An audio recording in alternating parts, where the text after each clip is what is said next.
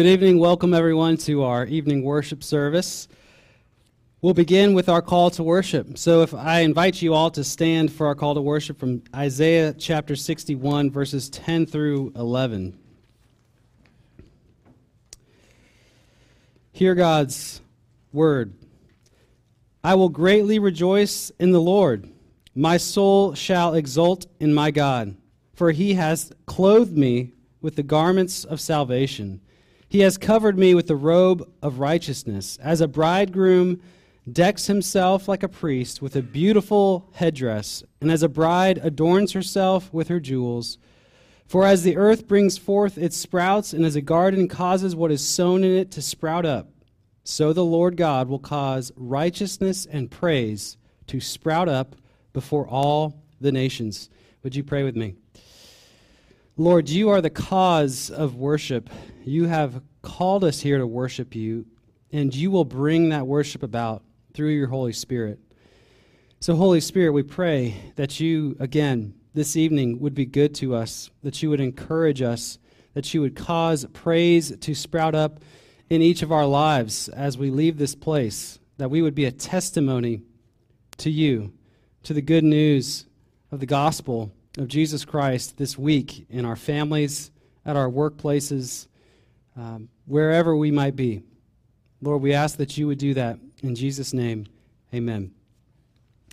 We'll sing our first hymn together, and it is Jesus, Thy Blood and Righteousness, hymn 520. Let's sing hymn 520 together.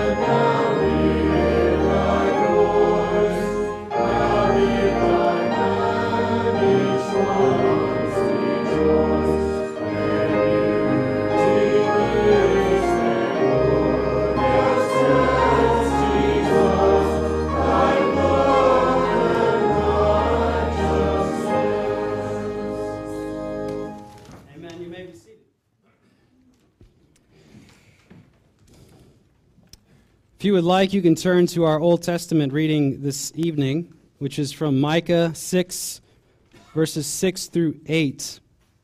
This passage answers the question what are we to do as followers of God, as God's people? What does He call us to do? And as we read this, we'll see, of course, how, in fact, um, God, in His goodness, is causing us to live in these ways, but also we are aware of those ways in which we fall short. And so it's a good passage to remind ourselves what God is calling us to and how we ought to come into his presence with faith and repentance and expecting his forgiveness and pardon and new life. So, Micah chapter 6, verses 6 through 8. With what shall I come before the Lord and bow myself before God on high? Shall I come before him with burnt offerings, with calves a year old?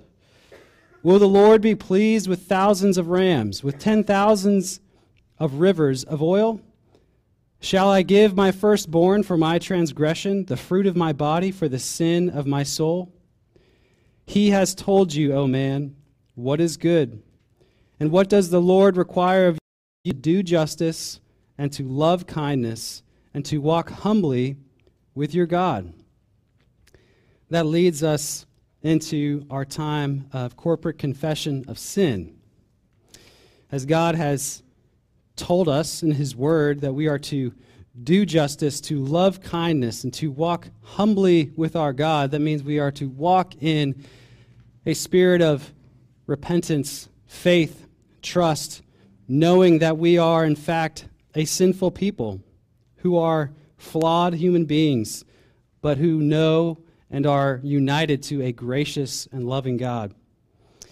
Our corporate confession of sin is printed in the bulletin, and we'll read this together as a way of praying together. And then we'll have a time of silent prayer together where we can confess our sin and use this time to pray however we would like.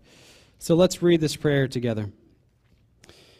O most merciful God, Father of our Lord Jesus Christ, who pardons all such as truly repent and turn to you. We humbly confess our sins and ask for your mercy. We have not loved you with a pure heart, neither have we loved our neighbor as ourselves. We have not done justly, nor loved mercy, nor walked humbly with you, our God. Have mercy upon us, O Lord, according to your loving kindness, according to the multitude of your tender mercies, blot out our iniquity. Create in us a clean heart, O God, and renew a right spirit within us. Cast us not away from your presence, and take not your Holy Spirit from us. Restore unto us the joy of your salvation, and uphold us with your Spirit. Amen. We'll take a few moments now to pray silently.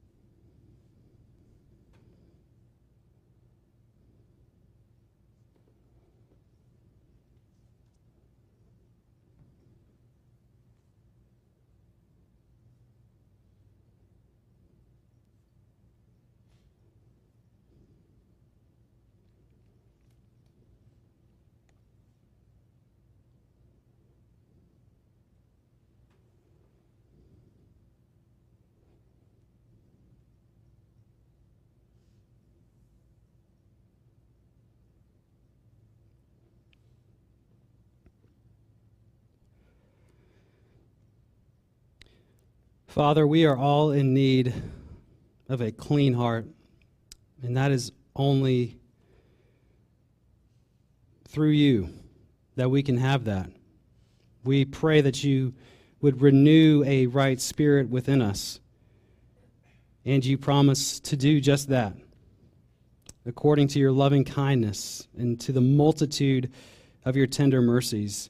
You forgive all of our sins and we can walk with a clear conscience and we can be humbled. So, Lord, we pray that as we confess our sins before, as we think of those areas in which we know we have not walked humbly or loved kindness, whatever it might be, Lord, we pray that you would remind us of your great grace and your forgiveness, not just to forgive us our sin, but to give us a new heart to continue to walk humbly before you so that we can love others as you have taught us to and as you have shown us. Lord, as we have this time of prayer, we again pray for those areas of the country and of our state and county that may uh, be hit with severe weather. We pray, Lord, that you would uh, cause us to uh, be wise about ways in which we can uh, protect ourselves, wise in the ways in which we can uh, look out for our, the needs of our neighbors, to have eyes to see who may need a phone call over the next few days just to check in, see how things are going. Lord, give us eyes to see those people and those needs. Give us hearts that are quick to serve others during this time.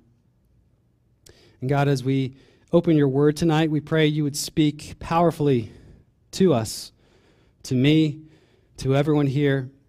Lord, we need eyes to see what our future holds with you and hearts to believe and trust you that you have our good in mind and that the future with you is amazing and that changes how we live in this life. So, God, open your word to us. We pray by your Holy Spirit. Illuminate, illuminate us, illuminate the word to our souls, to our hearts, to our minds. We pray all this in Jesus' name. Amen. Hear the assurance of pardon from Psalm 32, verse 5. I acknowledged my sin to you, and I did not cover my iniquity. I said, I will confess my transgressions to the Lord, and you forgave the iniquity of my sin. God forgives all those who come to him in humble reliance upon him as they confess their sins. We'll sing the next hymn while we take up our evening offering now. Our next hymn is hymn 529, Love Divine, All Loves Excelling. Let's sing this as we take up our evening offering.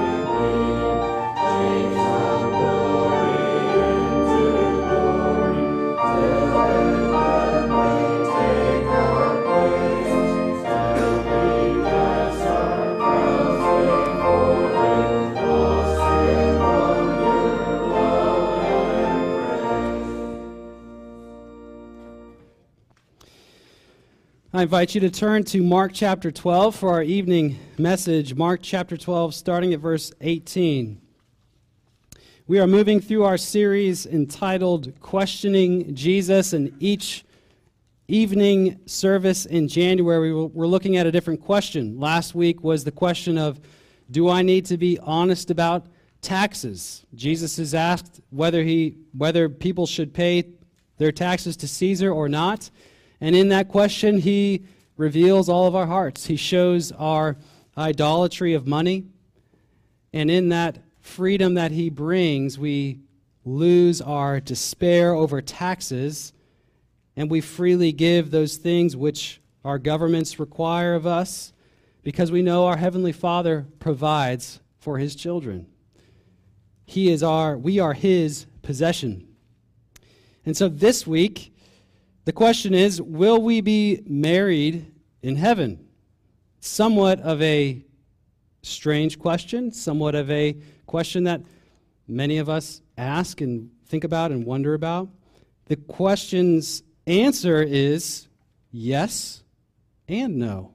And we'll look at that more in just a moment. Um, many people who I've talked to in my life, when they think about heaven, they are concerned. Concerned that they're not going to have those things that they cherish here.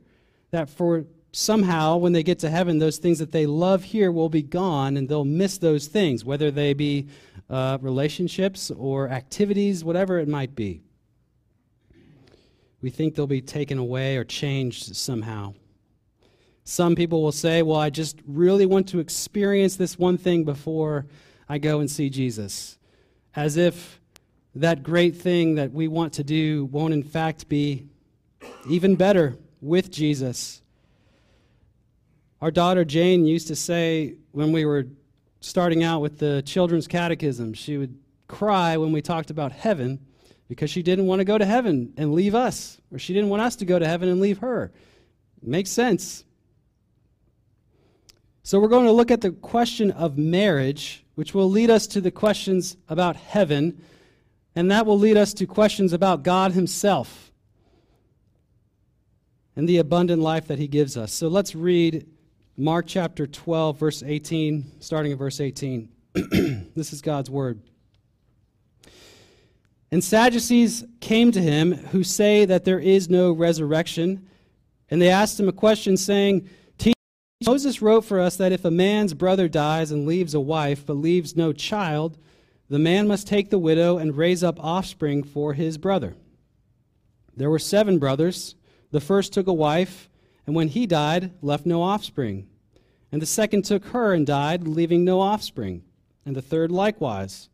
And the seven left no offspring. Last of all, the woman also died. In the resurrection, when they rise again, whose wife will she be? For the seven had her as wife. Jesus said to them, is this not the reason you are wrong, because you know neither the Scriptures nor the power of God?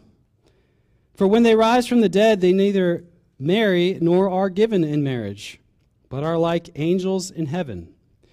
And as for the dead being raised, have you not read in the book of Moses, in the passage about the bush, how God spoke to him, saying, I am the God of Abraham, and the God of Isaac, and the God of Jacob?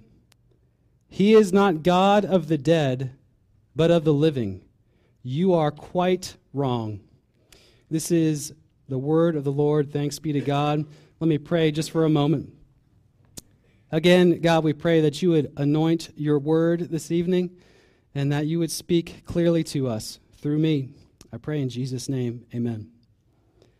in each of the questions that we're looking at this month, we find that the people asking the questions aren't asking to actually know about the question, they're asking to trap Jesus, to get him to say something ridiculous or to say something that will make him lose credibility with the people around him. And like a good lawyer does, a lawyer never asks a question that they don't already know the answer to, or so lawyers tell me, or TV shows. So these people are asking a question to Jesus, already knowing or thinking they know the answer to the question.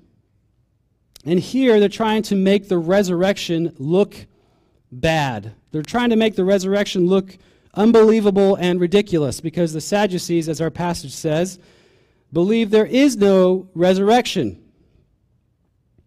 So the Sadducees ask if the resurrection were true, who would this woman be married to if she's had seven husbands?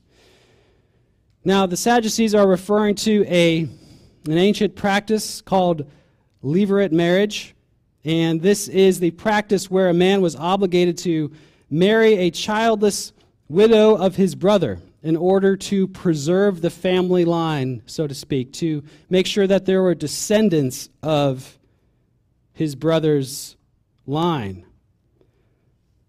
So their question touches on several different key truths about who God is, about the resurrection, and life in heaven. So we're going to look at two points. And the first is correcting our understanding of heaven.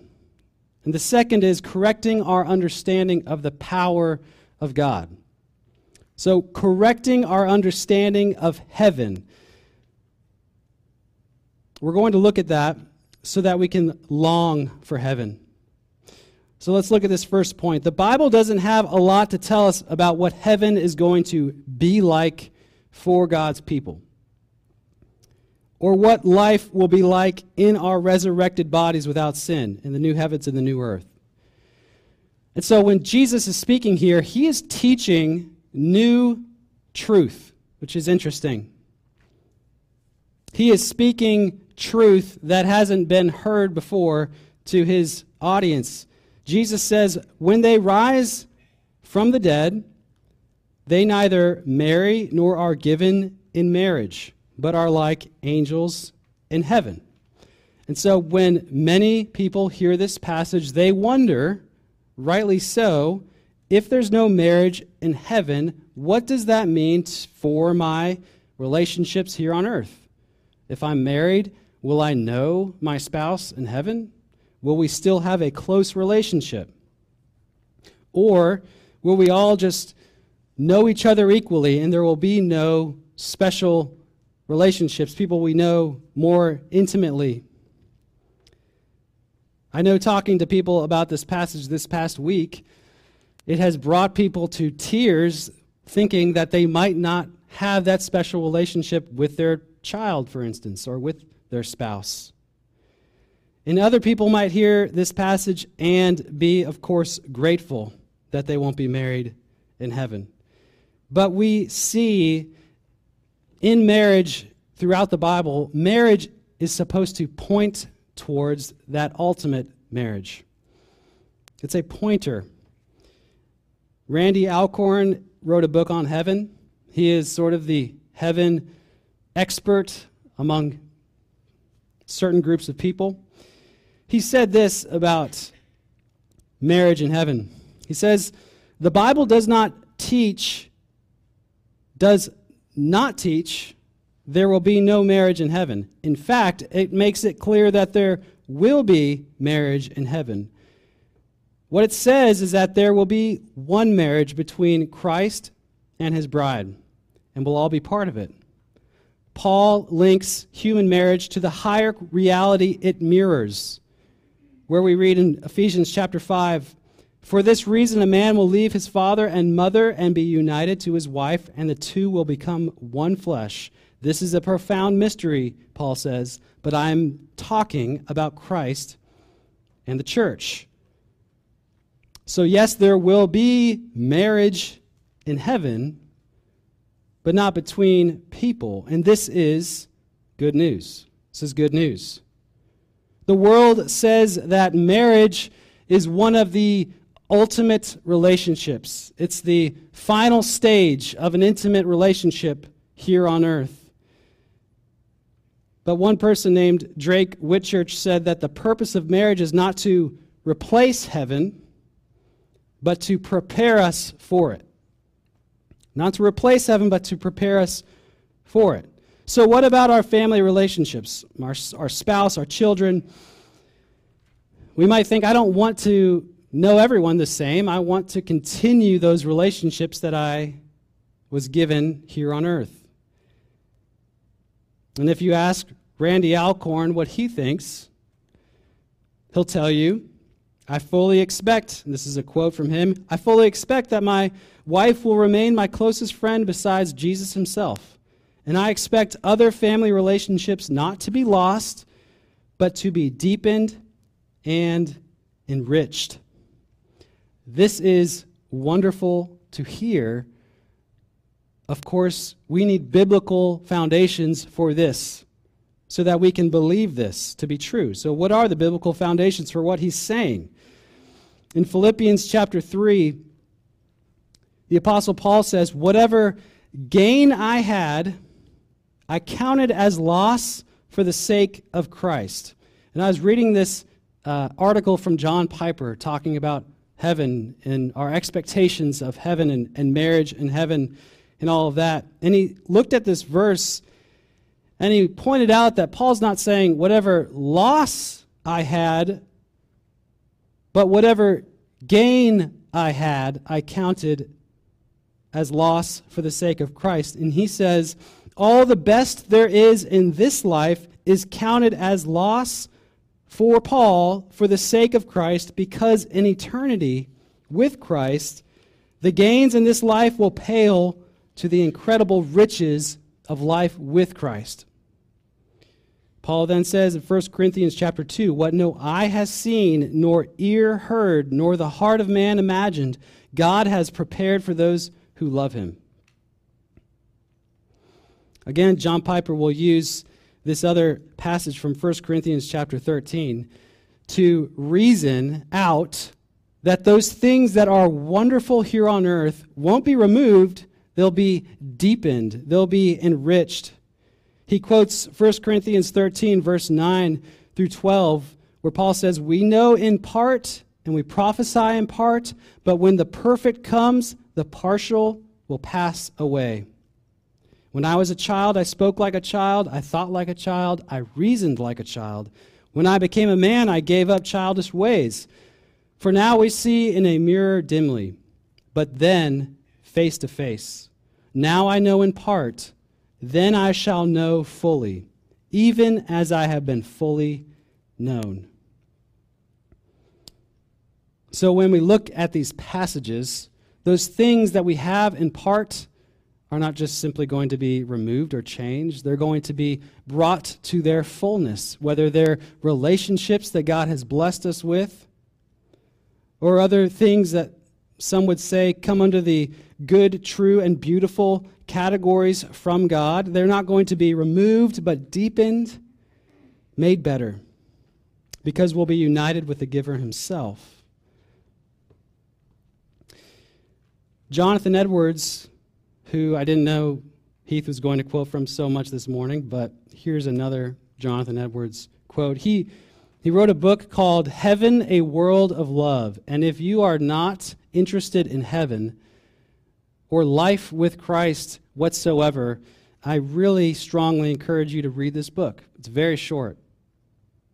But in this book, which to me has a weird title, but it makes sense once you read the book, Jonathan Edwards says that heaven is where love is in its purest form because God is love. And God, of course, is there. I want to read this quote from him. I think it is incredible. He says this All the truly great and good, all the pure and holy and excellent from this world, and it may be from every part of the universe, are constantly tending toward heaven. Every gem with which death rudely tears away from us here is a glorious jewel forever shining there. Every Christian friend that goes before us from this world is a ransomed spirit waiting to welcome us in heaven. There will be the infant of days that we have lost below through grace to be found above. There, the Christian father, the mother, and wife, and child, and friend with whom we shall renew the holy fellowship of the saints, which was interrupted by death here, but shall be commenced again in the upper sanctuary, and then shall never end. He goes on to say that we will have the company of the patriarchs and the fathers and all those in the Old Testament and New Testament. He says the ones that the world did not see, the world was not worthy of. And then he says, finally, above all, we shall enjoy and dwell with God the Father, our beloved Savior, Jesus Christ whom we have loved with all our hearts on earth, who has always been to us the chief among ten thousands, and altogether lovely, and with the Holy Ghost, our sanctifier and guide and comforter, and shall be filled with all the fullness of the Godhead forever.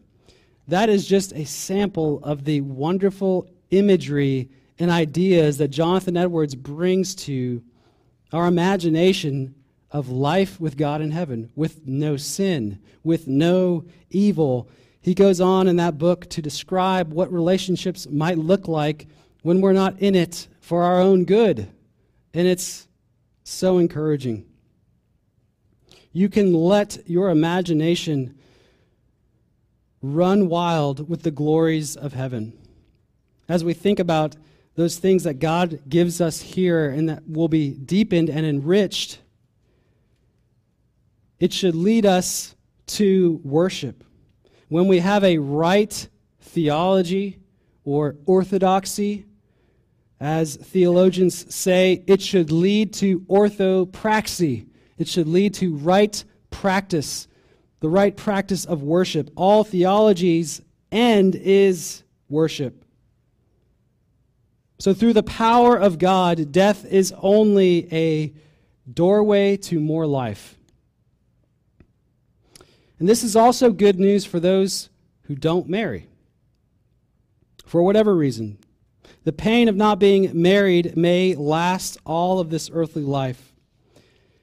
And for some, it's hard not to resent God when you desire something godly and good and don't get it. And to those of us who are married, it's hard to put ourselves in the place of those who are not. But God makes it clear that non married people are the full beneficiaries of the greatest eternal joys. So, what is lacking on earth will be redeemed and even deepened in heaven, and you will not miss out on anything, even marriage. And God has this fantastic line in Isaiah 56 where God sees those who don't marry in this life and remain single, as the Bible refers to sometimes as eunuchs. He says this in Isaiah 56 To the eunuchs who keep my Sabbaths, who choose the things that please me and, and hold fast my covenant, I will give in my house and within my walls a monument and a name better than sons and daughters. I will give them an everlasting name that shall not be cut off. So, for each of us, whatever station we are in life, whether married or not, God sees you, He loves you, and He plans to bless you more than you can imagine. He's going to fulfill your deepest longings. You will not miss out on something when you go into life with Christ in heaven. So, why does Jesus say there is no marriage in heaven? Uh, we can sum up what Jesus is teaching here specifically, we see Jesus talking about this subject in Luke chapter 20. There's three, three things we can say to sum up this point. In Luke, Jesus says marriage is end, ends because no one dies after the resurrection and in heaven. The procreating purpose of marriage is no longer necessary. So Jesus says that's one reason why there will be no marriage in heaven between people. Second, he says, or we learn from the Bible that marriage ends because all of those signs and pleasures pointed to the ultimate marriage. Those things, the partial things that pass away when the perfect comes. And third, marriage ends because we all are placed on equal footing as John Piper says, for enjoying the fullness of joy and pleasures forevermore. no one will lack in love and relationship, and our special relationships deep into a place we could never imagine. And we'll all be united to the bridegroom. And so it is good and right for us to correct or to refresh our understanding of life in heaven. Because our relationship with God depends on it. As we understand heaven and what life is going to look like, we are led to worship. It changes our life here and now. So, as we correct our understanding of heaven, we move on to our second point correcting our understanding of the power of God. If we go back to the original question that the Sadducees ask, who don't believe in the resurrection, they want to make Jesus look like a fool. And we learn in other places that the Sadducees only believed and only followed the Torah, the first five books of the Bible. And Jesus knows this, of course. And so he answers their question with a source that they would know and trust and understand. So he uses Exodus. He says in verse 24 of our passage, Jesus said to them, Is this not the reason you are wrong? Because you know neither the scriptures nor the power of God. And then in verse 26, And as for the dead being raised, have you not read in the book of Moses? in the passage about the bush, how God spoke to him, saying, I am the God of Abraham, and the God of Isaac, and the God of Jacob. He is not God of the dead, but of the living. You are quite wrong.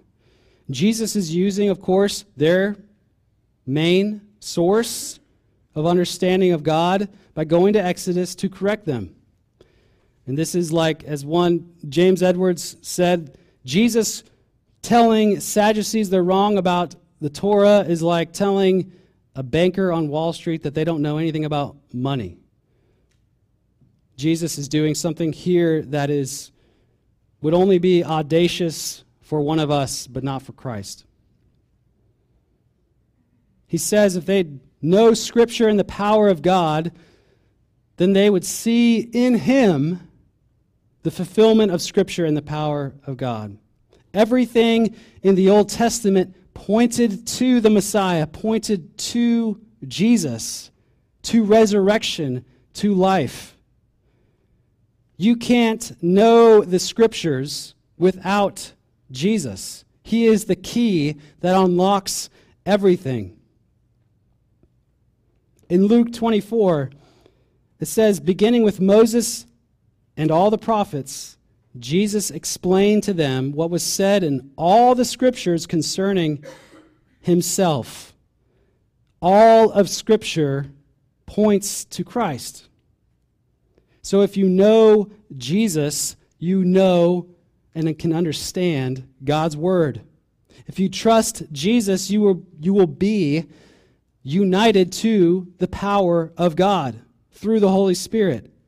This power of God that Jesus is referring to is that power that frees people from slavery to sin, the power to live for God instead of our own desires, the power to give up unhealthy and sinful habits and take up new habits that honor God, the power to bring healing and hope to the helpless, to the downtrodden, the power of God that is at work in and through Christ, applied to us by the Spirit. Jesus not only talks about the resurrection, he says he is the resurrection. Jesus is the life. He is the power of God unto salvation, which is where we get the magisterial passage from Paul where he says, I am not ashamed of the gospel for it is the power of God for salvation to everyone who believes, to the Jew first and also to the Greek, for in it the righteousness of God is revealed from faith for faith. As it is written, the righteous, the righteous shall live by faith. The gospel is the power of God to everyone, to anyone, to all people, which means it's not just a ticket to heaven to believe in Jesus and then you go about your life. No, the gospel is the power of God that changes our life every single day. It's the power of God over our entire life, what we see all of life through. It's the power that draws us to humble reliance upon God, to repentance, to renewed faith, to renounce the flesh, to put on Christ. It is the power of God to defeat death itself. Again, James Edwards says the call of God establishes a relationship with God. And once a relationship with God is established, it bears the promise of God and cannot be ended, even by death. The relationship is the result of the promise and power of God that conquers the last enemy, death itself.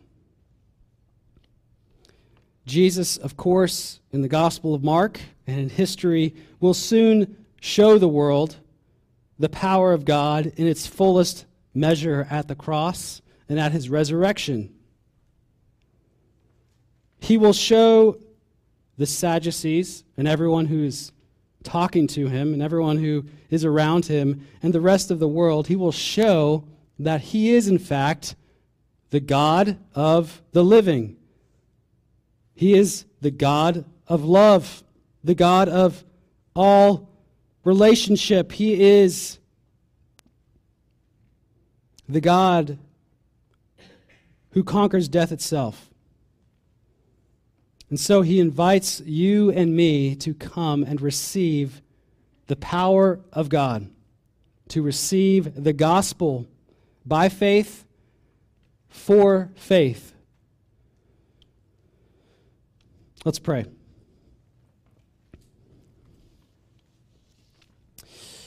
Lord, as we think about heaven, as we think about Scripture, as we think about your power, these are all things which draw our imagination. God, you are the giver of all good gifts. You are the God of relationship, Father, Son, and Holy Spirit in eternal relationship. And that will not cease. You pour out the gift of relationships to your people that will not stop with life with you, but will in fact be deepened and enriched. God, would you bring us to this knowledge of the gospel, this good news that you are the conqueror of death itself, that nothing will stop our relationship with you and with those that you have called by faith. God, we love you, and we pray that those who do not know you, that do not know this hope in life after death with you, that they would come to trust you this evening, that they would come to know the power of God in their life. We pray all this in Jesus' name. Amen. We'll finish up our service with hymn number 538, which is More About Jesus Would I Know. Let's stand and sing hymn 538.